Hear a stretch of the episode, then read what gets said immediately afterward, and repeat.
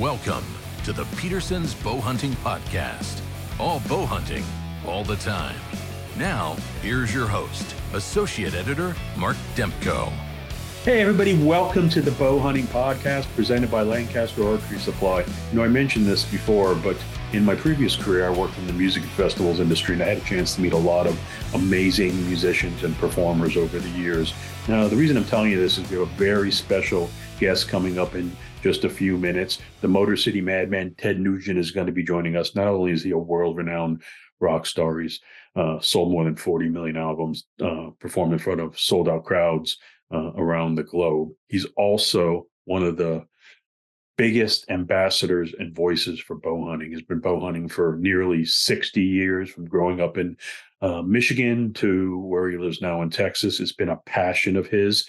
And um, we're really excited to have him join uh, the podcast. He's going to be talking about his love for bow hunting, uh, how he got started, and uh, also a little bit about his upcoming tour, which is his last major concert tour. He's uh, stepping away from the stage while he's going to continue to record uh, and do one off gigs. This is going to be his last major tour. So uh, you want to hear about that. And also, if you get a chance, get out and see him this summer. But uh, the Bow Hunting Podcast is presented by Lancaster Archery Supply. For all your bow hunting needs, visit lancasterarchery.com. We've got the gear We've got the knowledge and we've got the passion. Now sit back and enjoy our conversation with Ted Nugent. So, hey, everybody, welcome to the Bow Hunting Podcast. You know, we've had a number of amazing uh, bow hunters on this program over the year, but we've had very few uh, archery hunters who are rock star bow hunters, but also rock icons. So, uh, I'm pretty thrilled to have Ted Nugent on today. Ted, thank you. Thank you for joining us.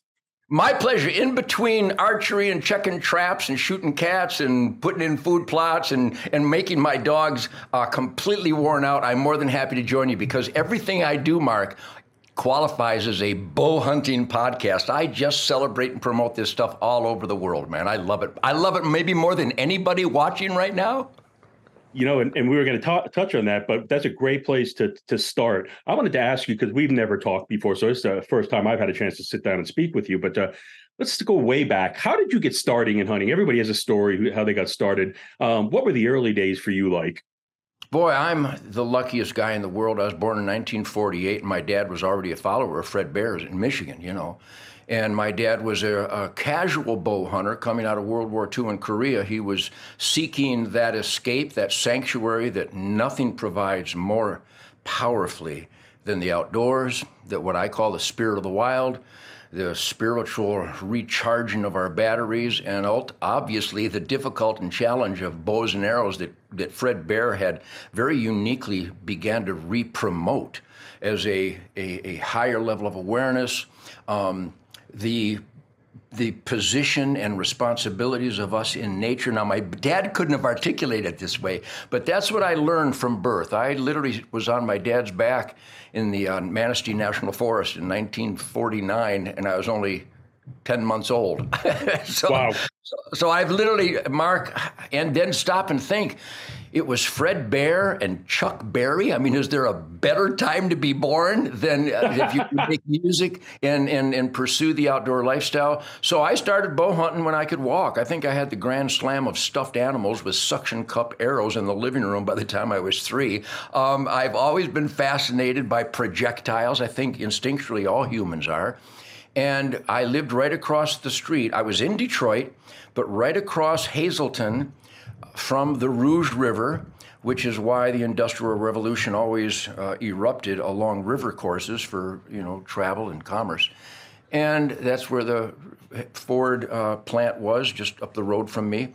But it was loaded with wildlife, and I was always fascinated. I was probably the only six-year-old could tell you what a gallinule was, and I and I was constantly making homemade slingshots and and I had a Daisy Red Ryder BB gun that I was only allowed to use under my dad's supervision when I was doing sparrow control in the garage.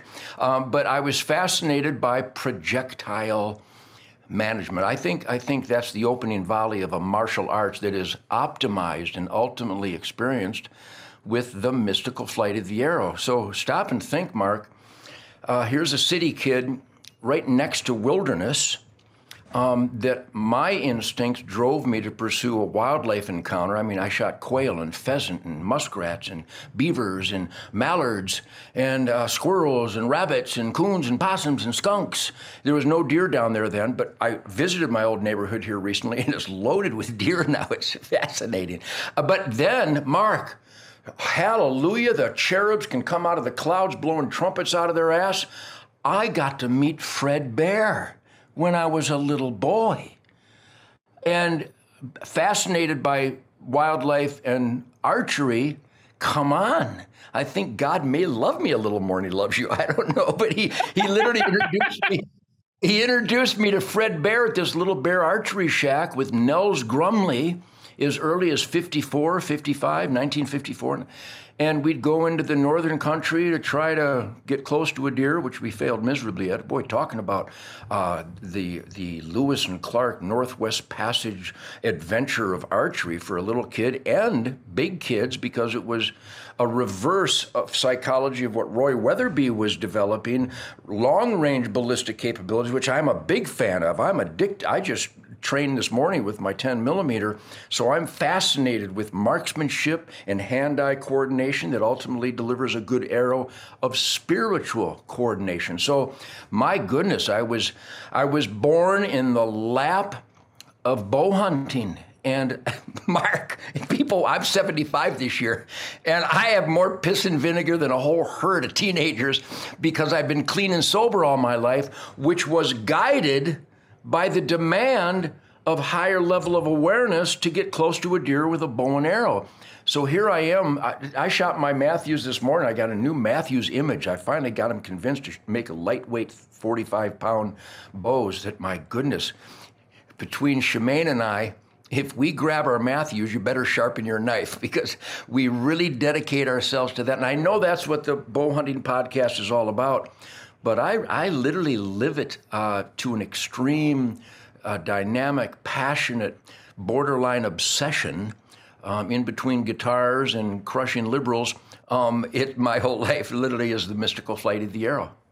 Yeah, and you know, you talked about how important bow hunting's been throughout your entire life, from when you were little, and uh, you know, throughout your career. And uh, um, I wanted to ask you, what do you shoot now? You mentioned you just got a new Mathews, but what's your current setup right now? What you're shooting I, today? I'm a lightweight, graceful, easy to go Ishi bow hunter. Um, the Native Americans killed a lot of buffalo with little obsidian broadheads out of God knows how lightweight their bows was because they had to draw it back in that unique fashion. Not they didn't have an anchor. They they drew back and they envisioned like a I imagine like a fielder throwing a ball to home plate in a, a three-point shooter on the basketball court, which my my sons are martial artists in those uh, Uh, activities, and archery and marksmanship. But I shoot a lightweight. I hammered my friends at Mathews. And by the way, whatever bow you shoot, I love you. There is no competition between different bow manufacturers. I mean, I have my my early Fred Bear recurves. I shoot those all the time. I've got a, a, every imaginable bow, but Something about the Mathews being an instinctive archer all my life, I don't like a big hump in a compound. I started out with the Jennings Super T in 77, and there was a lot of hump there that was that is why Fred Bear hated them because it didn't feel like the gracefulness of archery coming to your anchor at full draw. But I shoot a Mathews image at 46 pounds. I shoot a 400 grain gold tip arrow. I've been shooting gold tip forever. And again, all the arrows. How about it, Mark? The bows, the arrows, the sights, the releases, the broadheads. This is the mystical, magical, miraculous time for bow hunting. Unless you want to nap your own broadheads and, and, and, and cook your reeds over a, a, a flame to get a, an old arrow straight, which I still do. I still love it, like that primitive scream, primal scream. But I shoot a lightweight, and I, I hump this all the time, Mark. I guide hundreds of hunters every year. Yeah, I rock and roll every summer, but starting in September, every weekend, all my hunts are sold out at Sunrize Safaris. I got mostly new, well, not mostly, used to be mostly newcomers that would get their 80 pound or 70 pound bow and they, they'd go through this weightlifting outrage to come to full draw. And I've convinced, I bet it's thousands over the years to get a graceful bow If you want kinetic energy and and, and velocity, get yourself a 270. Shemane shoots a 30 pound Mathews mark with a two blade broadhead, kudu, zebra, giant aoudad, scimitar horn, 800 pound giant scimitar horned oryx. The arrow goes more often than not 30 pounds in and out through the crease, obviously, if you don't get a rib coming and going. But I'm a, a huge advocate of graceful archery. And yes, I'm, you know, I got buddies. Cameron Hanes, what does he shoot? 120 pounds, whatever. He thinks he's, he thinks he's, uh, I don't know who he thinks he is, Arnold Schwarzenegger, but he's awesome. And I, I, Fred Bear's mantra: shoot the heaviest bow you can, accurately and stealthily. Because if you're going through gyrations to draw, um, I got so many stories of guy. Ah, I shot him in the ass. Ah, I shot over him. I hit him in the no man's land over the shoulder. Because you're alerting the animals. You're alerting them as you go through those gyrations. If Shemane draws her bow back, something's going to die because she waits for the perfect shot. And I wait for the perfect shot and we practice all the time. So that's my setup, and I encourage people to get a graceful bow. Now, all you strong guys out there shooting 70, 80 pounds, that I know guys, and they're they're awesome. But most people nowadays, especially getting older like I am, they go to crossbows, which is awesome. I have 100% supporter, but they don't get that. I don't think they feel the fulfillment of the essence of bow hunting Making the full draw in the presence of an animal in range is the highest of highs to me. So, and I shoot various broadheads, mostly 100 grain, 125 stuff. I shoot a lot of the mechanicals. Um, I shoot the SEVR and I shoot the Rage. I mostly a two blade, razor sharp knife broadhead, so it penetrates and cuts everything. No, and you, have touched on it so well. It's really all about the shot placement, and it's it's you know it doesn't matter what you use. Uh, the development of new products over the past two decades, maybe in the past years, has been astounding. You know, you could talk about astounding. These guys, Mark, these guys in the archery and the gun industry, they're mad scientists. they're literally the the efficiency of the sporting goods today, whether it's optics or ammo or chokes or sights or releases. I don't know. Could you make a release?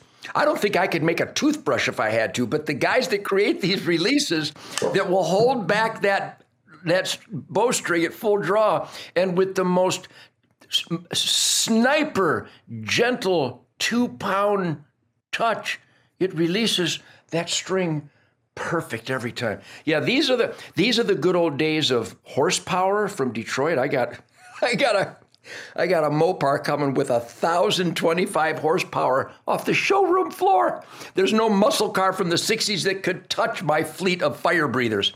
Um, and I love horsepower. I love guitars. I love sporting goods, archery, guns, ammo, stuff. I'm 75. It's never been better. And now I, no I, I admit those early experimental years had a certain panache, a certain effervescence of the uncertainty and the experimentation. That had a life of its own.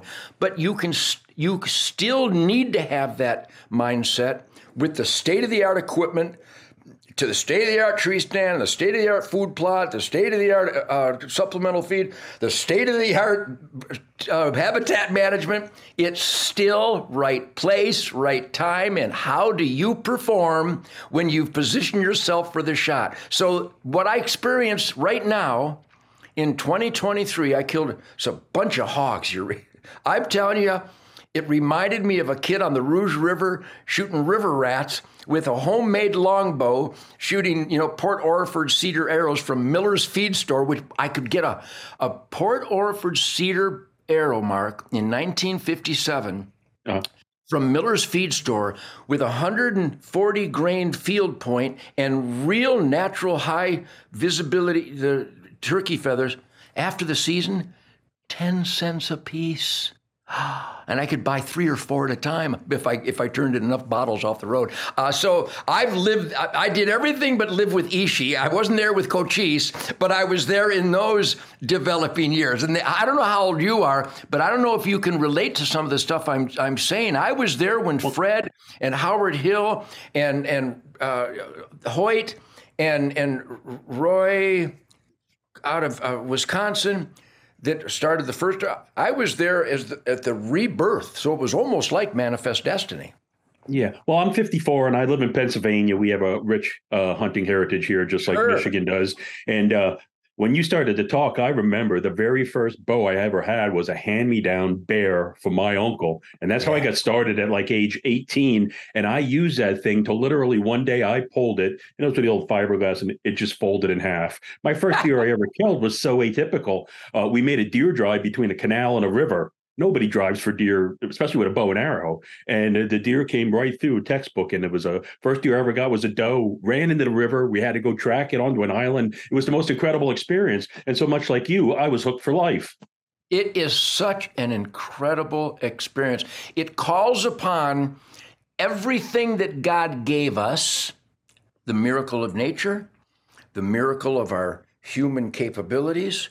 And if you if you learn, and you learned in that moment because you had to execute what you would practice, you had to put that arrow on that incoming doe in the psychological frenzy of the desire to shoot that deer as a young kid. It is it is a a spiritual the physics of spirituality frenzy because you really want to do it, but you have to control that excitement or you're going to blow it. Be target panic, buck fever, whatever you yeah. want to call it.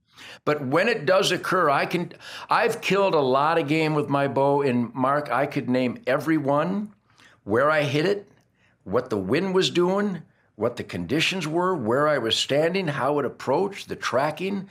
Um, I've been clean and sober my whole life, and that is the driving force that taught me that being clean and sober optimizes your application of God's miraculous gifts, that I think is a, a moral obligation whether it's guitar playing or being a dad or a grandpa or a husband or a dog trainer or a, a, a, media skull crusher. By the way, I'm the only media skull crusher you'll ever have on your show. Um, which is really a lot of fun.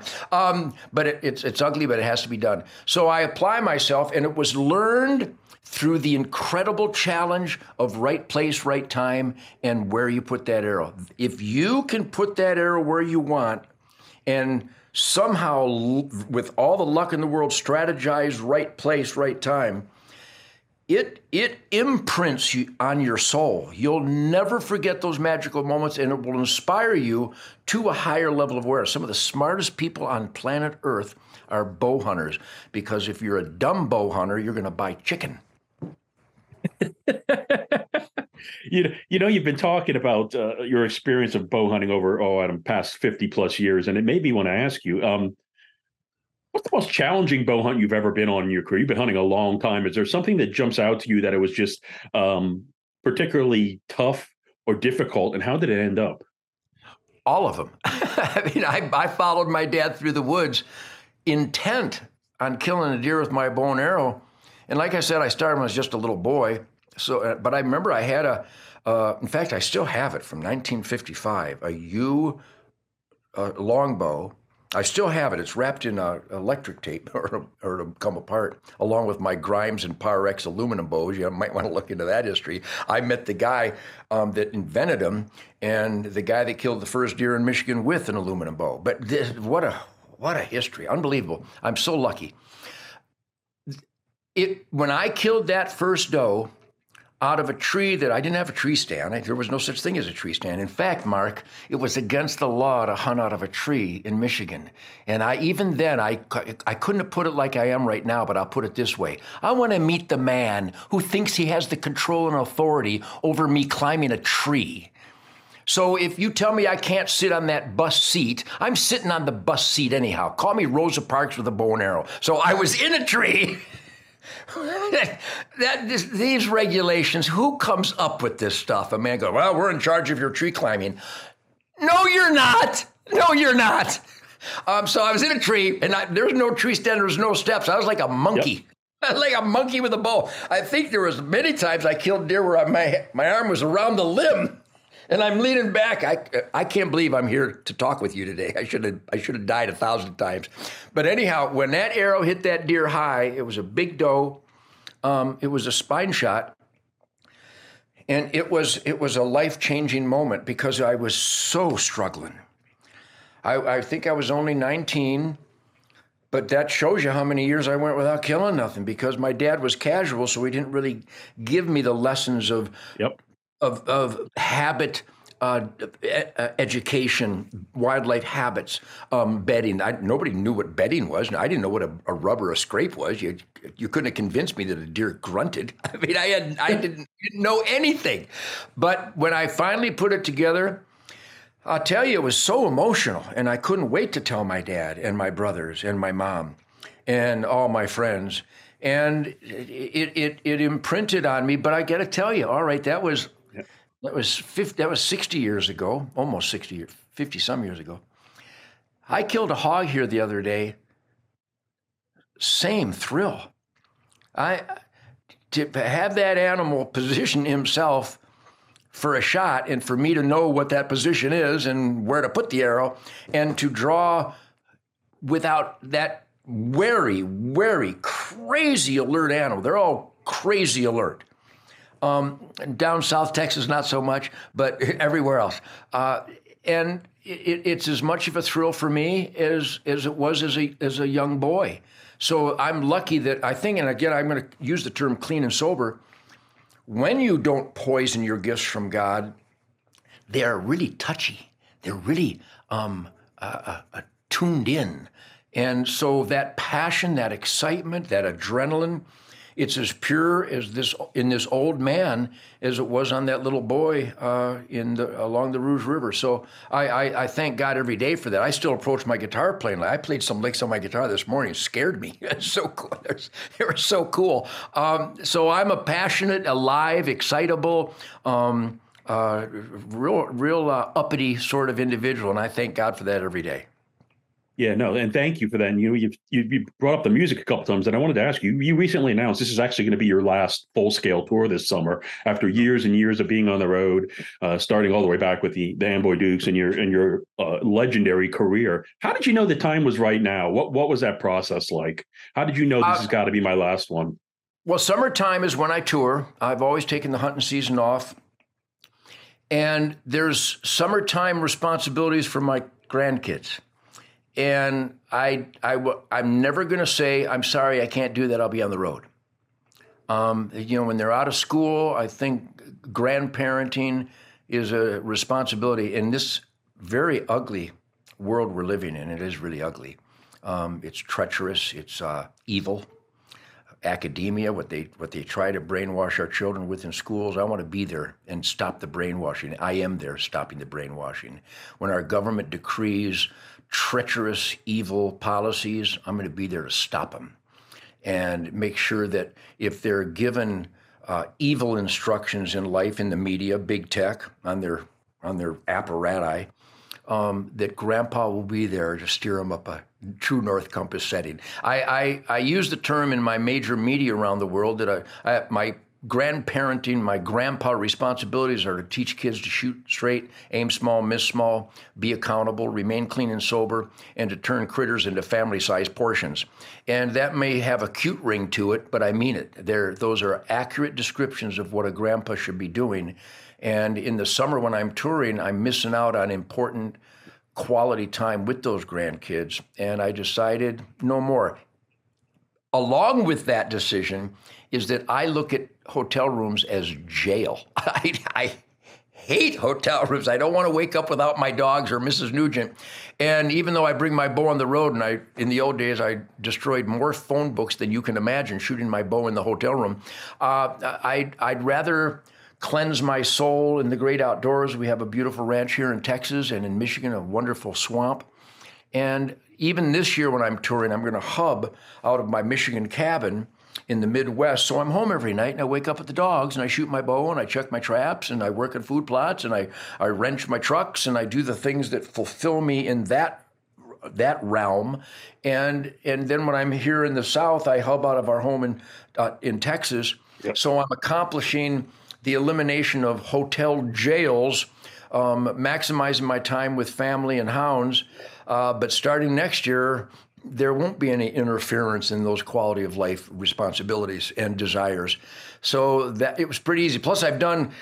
I played the national anthem at a border rally uh, for the great heroes of law enforcement and the families that are being invaded, thanks to Uncle Sam. Uncle Sam has swung the door open for an invasion. Oh, heartbreaking.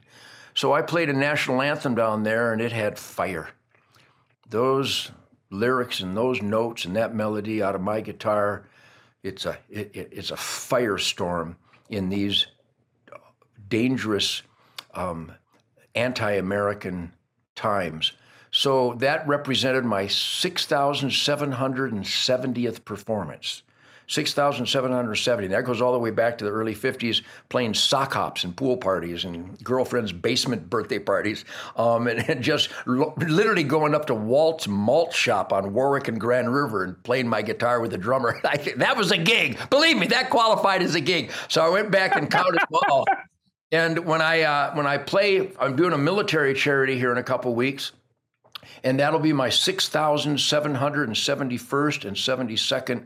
I consider it a rock out. Maybe it's, the national anthem is only I I really milk the spirit of it, so it's only a 10 minute performance, but that's a performance, and that qualifies in that list of rockouts. So I've done a lot, and I'm not done yet. I'm of going to keep playing music. I got some killer new songs. We're reissuing and remastering a bunch of my old stuff from demos and outtakes from famous recording sessions, and I've got new songs I'm writing. I'm going to go in the studio and make another record. Uh, but I'm not going to tour tour. I'm still going to do gigs. I do jam sessions and I get called for corporate gigs all the time with my band, amazing band. So I'll still do gigs, but I go I get to go home every night. Yeah, and, and and you just summed that up so amazingly, talking about how you want to be there for your grandkids and, and, the evolution, and how you. I loved how you were talking about how you have a hub base, whether it's up in Michigan or uh, at home in Texas, and you can go out and you're not trapped in the hotels. Uh, but but but one thing that that struck me as you were talking, you you have been very big in getting future hunters involved. You have your camp that you've been doing since I, th- I believe the late '80s, and you work with uh, um, some of the organizations that are getting terminally ill children and out in the uh, the outdoors and things like that. But I wanted to ask you how important it is for you to give back as a mentor and get um, young people involved in the sport, whether it's obviously your grandchildren, um, but also others. Is it, it, you know, come to a point where you want to you want to give back and you know pay it forward. So I'm assuming that's huge for you. It's it's huge. It, it's the it's right up there in the top three or four hugest responsibilities and and demands of my life. God, family, country, conservation. You know, if the world was still good and in my world, it is good. I mean, my my family, my friends, my hunting buddies, my fellow ranchers, the the law enforcement and military. I get to train with Delta Force and the SEALs and the Rangers and the Green Berets. So if you just hung around with me, you'd go, "Man, that's really a great America. That looks like a perfect America." So I carve out perfection, but outside of the inner circle of perfection is sheer treachery. So let's say it was just perfection. I would still want children to experience that higher level of awareness and the fulfillment of stewardship, uh, environmental monitoring and upgrading, habitat, air, soil, and water quality. If the world was perfect, I would still do that because it's it's key. It's key for the future of conservation, environmental responsibility and the joys and the incredible stimuli of the outdoor life. But now, in this horrible world where there's organizations that scam people under the lie of animal rights and they just try to end hunting, that always ends up burning tax dollars for damage control because we weren't allowed to have conservation quality control. And the children are being brainwashed um, that hunting is cruel when in fact not hunting is cruel when they overpopulate and disease and habitat destruction and the, the cleanup afterwards is just a disaster so i get total fulfillment with my Ted Nugent Camp for Kids for 33 years. We have mothers and fathers bringing their children to my camp that were children coming to my camp 30 years ago. It's how awesome. wonderful is that? It's, it's, and people wonder why I'm so cocky because I see that happening because of our efforts. I, how my confidence cup runneth over. The Michael Moore fan club really hates me, which is quite an accomplishment of perfection, by the way. And the people that do hate me, by the way, you're a member of the Michael Moore fan club. Have a nice day. Um, my point being that that in this ugly world of anti-nature, anti-freedom, mm-hmm. anti-science, anti-goodwill and decency, I am thoroughly gratified and fulfilled when I turn a newcomer, especially young, to this real high, this real stimuli of the outdoor participation. But the fact that I bring anguish and suffering, pain and hurt into our enemy's camp inspires me maybe a little bit more. Because every time Ted Nugent turns a young person into a, a conservationist, the Michael Moore fan club and Barack Obama and Eric Holder and Hunter Biden, they probably smoke another doobie um, because they can't debate me and I've always said this I dare anybody to debate me about the perfection of hunting. It's, it's essential. It's, it's, it's the essence of nature renewability, sustained yield, habitat carrying capacity, quality air, soil, and water coming from healthy wild ground that we balance every year so the wild ground isn't destroyed. I mean, I've just destroyed people who have t- attempted to debate me on that level, and all around the world too, over in Europe and Britain and and wherever they may dare. Um, I, I, I figured this out when they started attacking me for carrying a gun and eating venison. Two of the most perfect things a person can do. I mean, literally, self-defense is a is not just a right; it's a responsibility. And venison. find fault with venison. so, so I instinctively just began counter cold cocking the people that would attack me for this perfect life of self defense, keeping bear arms, and hunting, balancing wildlife so that it remains healthy and thriving. And I didn't know how to do that uh, really when I when it started in when I was 17, 18 years old with the Amboy Dukes. Um, but my instincts uh, brought me to the front lines and uh, I just I I just destroy them. And me, we're doing a wonderful bow hunting podcast, but Mark, I do major media every day. And I do it with a certain effervescence, if I do say so myself. Um, and I keep it upbeat and positive. But if you try to play devil's advocate and attack perfection, I will make sure I show you your horns. Um, so, so it's a big part of my life. Doing good is the right thing to do, but when you can crush evil in the process, it is even better. Yeah, and, and you know, conservationists, hunters have been so important in the history of this nation, uh, from starting the national park system with uh, Theodore Roosevelt to all the wildlife species we've helped bring back from the brink. And, and I think sometimes those types of things actually get overlooked in this conversation because, as you said, when you're doing an interview maybe with a, the mainstream media, they might come at it from a different perspective and things like that. So uh, you don't ever want that to be lost because there's been a lot of good that's happened in this world because of it. Absolutely. And I make sure I drive that home and I have all the evidence and all the uh, examples and all the facts and statistics to support everything I have. And then they just look like a, a deer in the headlights because they're they got nothing. There, it's all presumption and and brainwashed um, uh, dishonesty and and embraced ignorance. They embrace ignorance so that they can feel good and pretend they're saving an animal when actually they're hurting wildlife overall when they interfere with the modern American wildlife management uh, model that has just brought back. I mean, there's more deer, more turkey, more more there's more bison than over 150 years. There's more elk, yeah. I think, than ever.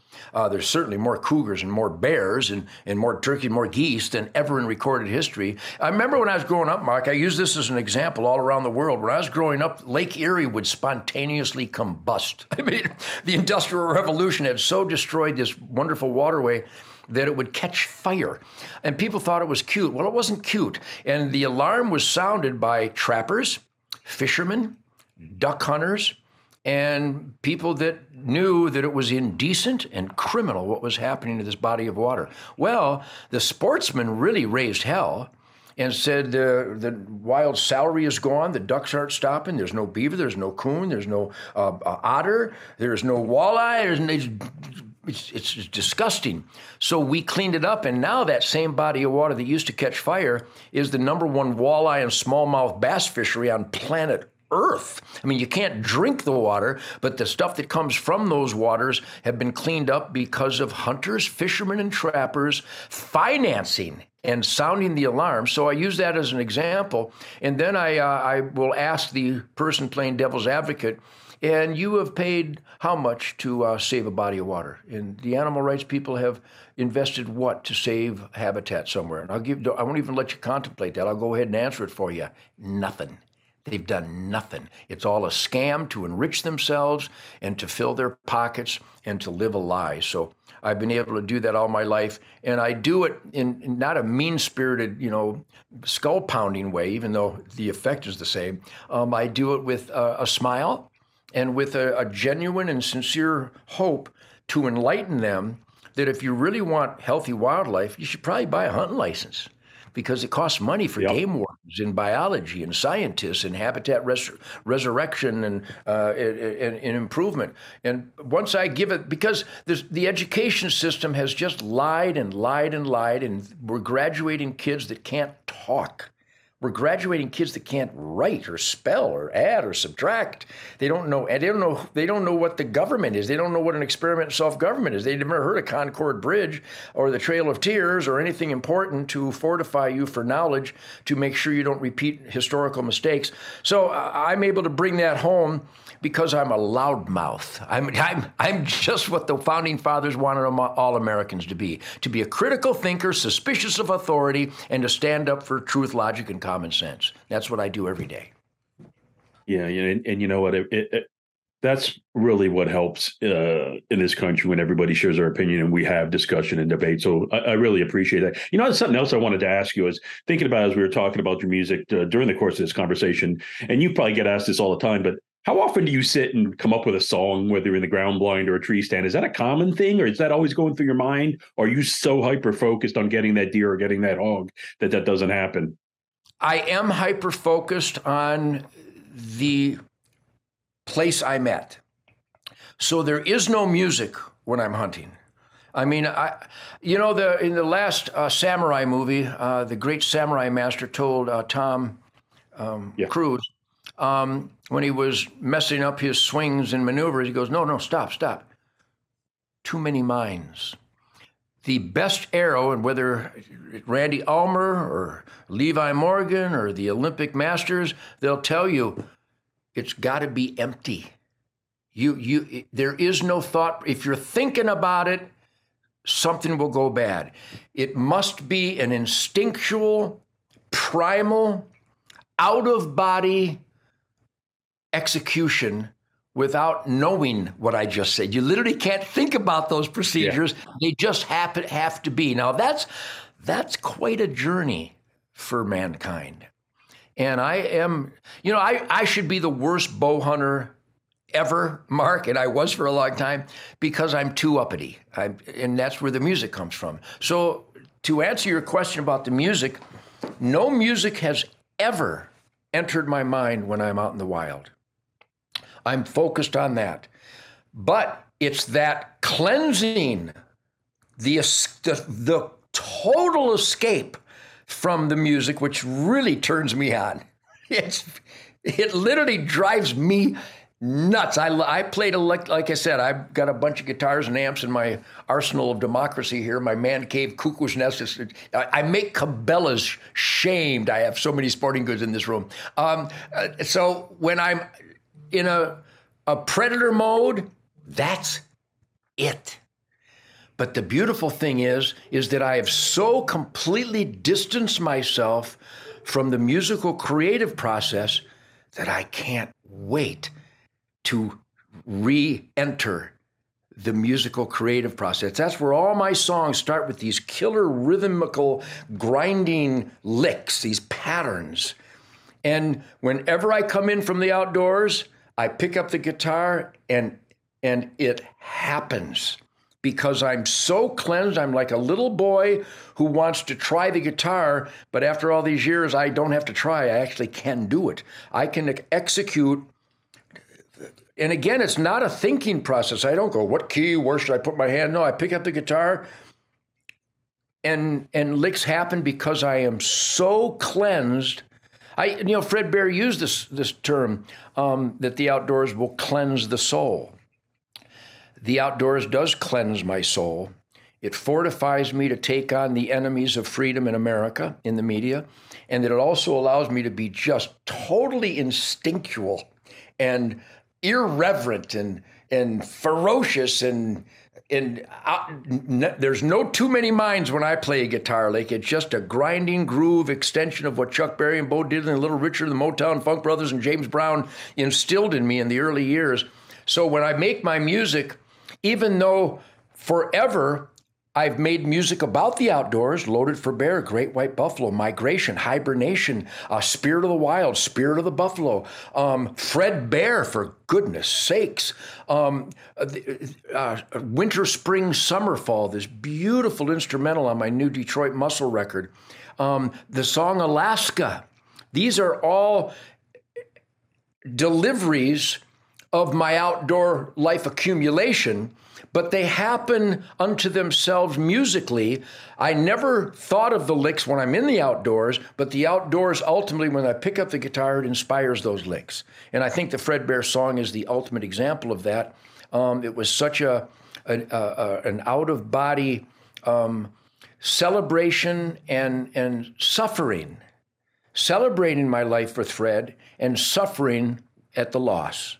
Um, and I think the song says it all. And certainly the way people, Mark, I just gotta, I could read it to you.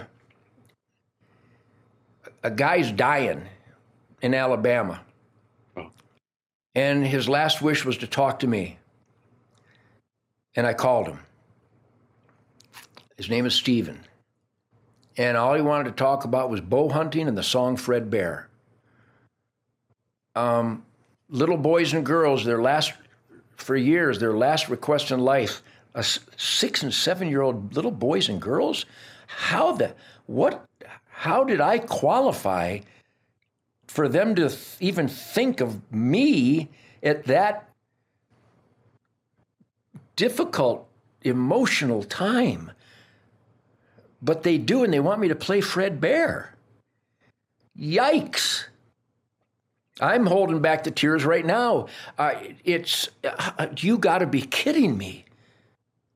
You touched me because I didn't think that's what you were going to say, but uh, to be able to have that uh, ability to have such a positive impact on people in their life, Un- no matter whether they're young or old, incredible. It's it's just it's indescribable. I'm doing a pretty good job of describing it, and you did a pretty good job of describing it. But it's beyond uh, the I don't know. It's it's beyond. It, but I do it, and I I don't cry. When they leave, I cry. Um, when I hang up the phone, I cry. But I think they want to get a hold of me because I'm a. I stand up for the things they believe in. The song epitomizes in music what their greatest moments in life represent. Well, that's pretty cocky for me to say that, but it happens to be accurate. So I'm not bragging. I'm actually um, honored and humbled beyond what the English language can allow me to express. But the song has a life of its own, and to be welcomed into people's, a family's life at that emotional moment. Uh, I, I don't know if there's a higher high. Is there a higher high? I don't know if there's a higher high this side of giving birth to a child, maybe, or maybe defeating evil on the uh, battlefield. Uh, but it's got to be pretty damn close, huh? Well, thank you so much for sharing that. That that, that is just uh, incredible, touching, and um, maybe a bit hard to talk about. But thank you. You know, um, do you have any animals you want to hunt? You have something on your bucket list, Ted? Is there anything? You know, I mean, you've been hunting for so long. You've had the long running TV show. Is there anything left that you really want to go for? You know, I was always fascinated by mountain goats and the, the bighorn sheep, you know, the Dalls and the Fannin and the, the Rocky Mountain bighorn, the desert bighorn, and, and uh, not to mention the Argalis. They've always fascinated because they're just such a mystical, uh, yeah. historical beasts of, of wildness. Um, but, and I've been invited. I literally have been invited to be flown private to uh, Afghanistan, to Tajikistan, yeah. and and hunt these things, but I am such a homebody. This may be hard for some people to understand, but these words are accurate. I would rather see what's at my southwest tree stand next to the food plot and the cedar breaks. I'd rather see what happens there so I can be home than get a private flight to the uh, Yukon for a 60 inch moose. And I've killed 60 inch moose. Um, I've never shot the bighorn sheep or the mountain goat, but I've had both of my knees replaced, so I think those days would be a little difficult anyhow. But no, my bucket list is to have another 20 opening days. Um, my bucket list is to put a good arrow on something. I mean, I don't care if it's a woodchuck. I mean, if if I can get a good arrow on a on something um, and make that shot, I, I swear to God, I've killed Cape buffalo and I've killed elephant and I've killed lion, I've killed rhinos and I've killed uh, I think I don't know 38 species of plains game in Africa. Um, I've killed almost all North American stuff except for the sheep and goats. Um, I, would rather stay home. I, I, I, I have unlimited doe tags at my disposal throughout the fall and my neighbors who don't shoot enough does, they know who to call. Get a kick out of it. And I donate tons of venison to soup kitchens and homeless shelters every night. I'm almost like Mother Teresa with a sharp stick. Um, so I still get a, an absolute thrill because my deer on my property are so spooky. They, if you can kill a deer on my property, the open ground in Michigan, or my my ranch here in Texas, if you can kill a white-tailed deer with your bow and arrow on my property, you are a dangerous son of a bitch, because these deer walk backwards, looking into trees throughout their lives. Sounds like Pennsylvania. Yes, well, I was raised hunting groundhogs in Freeburg, Pennsylvania. I still have my dad's uh, Remington Target Master single shot Bolt 22 that he taught us to shoot him in the eye with with. Uh, 22 shorts. So Freeburg, Pennsylvania, uh, with no electricity, no running water, on the original Ginkle farm that that homesteaded that country, that was a huge guiding force in my appreciation of a faucet a light switch and a thermostat, and to to be taught how to process one of the most delicious critters in the world, a woodchuck. It's a great, great meal, and it's they're they're ultra wary. And when you can kill them with a bow and arrow, you're doing some pretty sneaky, stealthy hunting. And those are the lessons that I get a kick out of to this day. Yeah, I have one last question before you wrap up, and, and thank you again so much for joining us. But uh, um, you know, you you made sold probably 40 million records in your career. You you've played yeah, around the world that? millions. Yeah. You've also bow hunted for 50, 60 years. Yeah. You have an opportunity. You can A, make one last hit record, or B, go on one last deer hunt. What are you choosing? Well, the beautiful part about me is that I don't cotton to anybody giving me a choice. I go ahead and make my own choices. I'm going to continue making records, and I'm going to continue. By the way, Mark, Everybody, if had to choose between one of the, I've already chose. I've chosen both, so their their, their inquiry is dismissed out of hand. Um, I still crave the guitar. I love the. My, I'm surrounded by the world's greatest musicians. The people who come to my concerts are berserk music lovers. They they're paying attention. They can tell when you practice and you put your heart and soul into every dynamic lick of every one of these incredible songs that I've got. So that is still the highest of highs. But uh, Shemane and I shot our bows this morning. Once, once you remove the shackles of life, especially these days, it's ugly, and I get my hand on that grip, Mark, it's perfect. There is no Joe Biden. There is no ATF kicking down innocent American doors. There, It's gone. Literally, it's the little boy in Detroit on the Rouge River, and there's a muskrat. And when that anchor comes to the corner of my mouth, Yep. it, it it's it's literally out of body. So I need that. I crave that. And again, even if the world was perfect, which is impossible, it's never been perfect, but so when I was growing up, it was damn close. I need that sanctuary. I think I think there's a lot of in, insane, intense bow hunters out there. I mean, I'm I'm insane and I'm intense, but there's guys that may make me look like, you know, a vegetarian. There's some really maniacs out there that are are technical. But even no matter how technical you get, and it's fun to be technical, whether it's a recurve or it's a modern compound, it, it's fun to be technical. But once you get ready to release the arrow, te- tech technology plays no role anymore. Now it's what did God give you? Can you apply it? Left hand, are you talking to right hand? And Mr. Eyeballs and breathing, Mr. Lungs, are you guys working together here? Can you let that breath out halfway? And whether it's a roll of the fingers with a tab or a glove, or it's a trigger finger, or it's a thumb, or it's a back tension, that moment of truth is unto its, there's nothing else like it. And in this modern world, that turned, I, don't know, you've had the best of the best bow hunting podcast, but that, is that not it? I think that's it. it there, there's no doubt, and it always comes back to that and you can have the the latest and greatest equipment and you can be super intense but it always comes down to that and that experience and that's what keeps me going for 40 years you going for 50 years.